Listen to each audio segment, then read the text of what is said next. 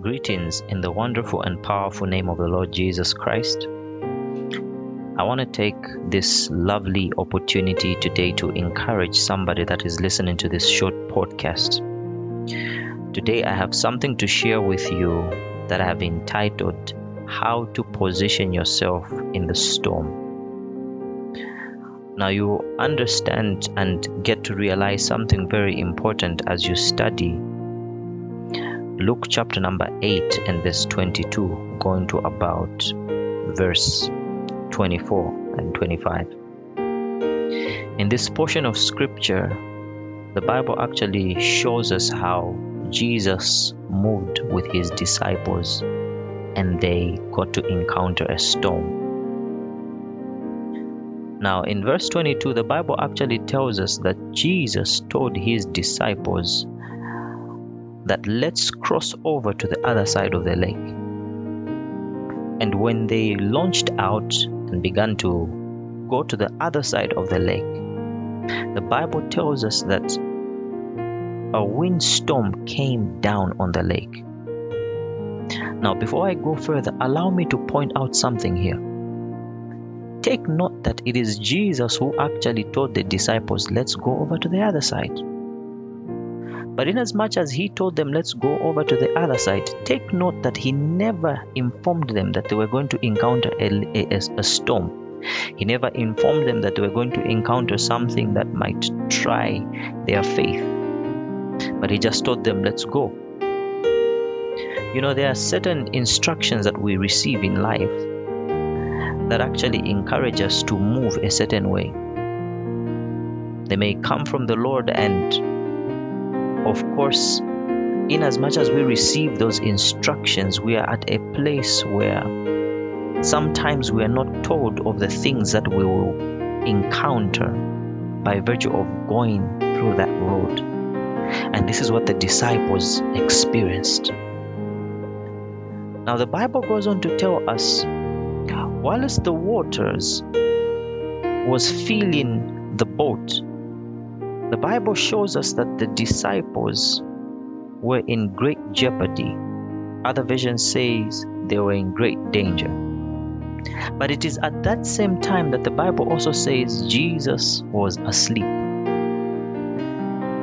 So whilst they were in great danger, the disciples began to panic. They began to cry out. They were afraid. Meanwhile, Jesus was asleep. And it is in those moments where sometimes we know that the Lord has led us to a certain place. We know that the Lord is guiding us to a certain direction. But when we face trouble, it seems like the Lord is silent.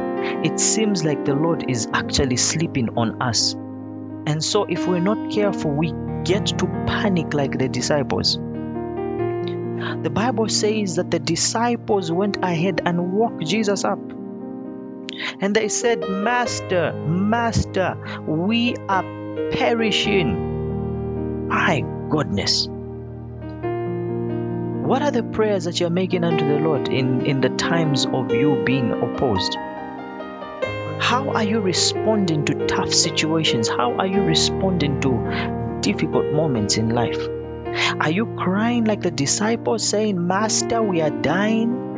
Are we? Are you crying like the disciples saying, I am finished, or there is no hope for you? But I want us to see something very interesting that happened when the disciples woke Jesus up. And the Bible says in verse twenty-four, that then he arose and rebuked the wind and the raging waters, and they ceased. And there was a calm. But in verse twenty-five, Jesus then addresses the disciples and he says to them, where is your faith? Now I want you to understand something interesting. Remember that the disciples cried out to Jesus. It seems like they made a petition. It seems like they were making a prayer. They cried out and said, we are perishing, Master. In short, they expected him to do something. But inasmuch as they cried out to Jesus, Jesus was actually exposed imposing something about them. He says, yes, you are crying out to me. But he was saying, where is your faith? Meaning even their crying out to Jesus had no expression of faith. My goodness, I can only imagine how many prayers that many people make unto the Lord, yet have no faith, yet have no element of faith. Jesus said to the disciples, where is your faith? Now, why did Jesus say, where is your faith? Faith is a powerful virtue that keeps us walking in a victorious life.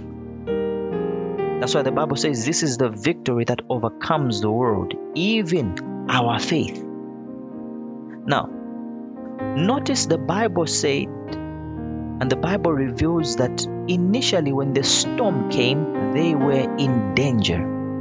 But when Jesus spoke to the storm by faith, they were out of danger. Do you know what that simply means? It simply means in times of danger, you will always remain in danger if you do not exercise your faith. And that's why Jesus was asking, where is your faith? The same question that he gets to ask today, where is your faith? You may face danger, but you only remain in danger if you do not exercise your faith. That's why my encouragement to you today is, you can lose so many things in life, but ensure you never lose your faith. Because faith is a virtue that will cause you to walk in victor- in victory. Remember, Jesus never announced that there was going to be a storm ahead. Some of the things that you are going through right now, perhaps you may had had no idea. But in as much as you may not have had an idea, Jesus sponsors faith in your life to cause you to win. It's not about the battle you should know about. It's about the victory you should know about. And that victory comes by faith. I don't know what you're facing in life today. I don't know what you're going through in this season. But I'll encourage you, don't be intimidated by anything. Don't be intimidated by the storm. Don't be intimidated by what's going on around you. Take up your faith. With faith, you can calm the storm. With faith, you can move mountains. I encourage you today, be that champion. Look at those mountains, look at that storm, and speak to it. Speak to it by faith. And things are really going to change for good. May the Lord richly bless you. And may you live a victorious life. God bless you.